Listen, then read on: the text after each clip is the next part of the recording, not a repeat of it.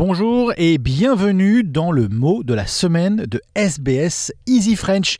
Alors chaque semaine, en début de semaine, nous allons décrypter l'actualité avec un mot marquant de la semaine.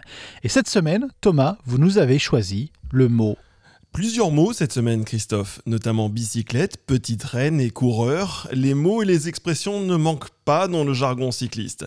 Et beaucoup de termes liés à l'anatomie du vélo, tels que le dérailleur ou la cassette, ont même fait leur entrée dans le vocabulaire anglais. Mais vous êtes déjà demandé d'où venaient ces expressions, c'est précisément ce que nous allons décoder ensemble aujourd'hui. Retour tout d'abord aux origines, d'où vient la bicyclette? Dérivé de l'anglais bicycle, le mot apparaît à la fin du 19e siècle et désigne à l'époque un moyen de transport réservé aux hommes fortunés. Le célèbre Grand Bi, originaire d'Angleterre, perché sur sa monture muni d'une grande roue à l'avant, le cycliste est comparable à un cavalier. C'est d'ailleurs de là que nous provient l'usage du mot selle emprunté au vocabulaire de l'équitation à bicyclette, on recherche avant tout l'élégance.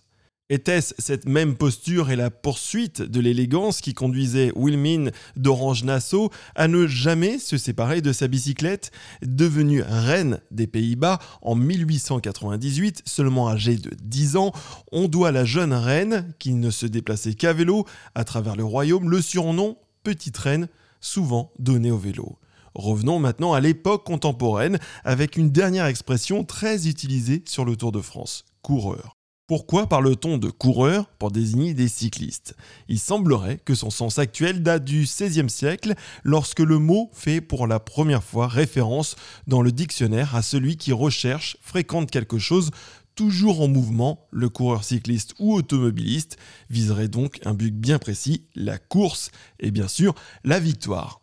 Voilà, c'était les mots de la semaine. Cette semaine, on se retrouve la semaine prochaine avec un nouveau mot en lien avec l'actualité. En attendant, vous pouvez réécouter tous les mots de la semaine sur le site internet d'SBS.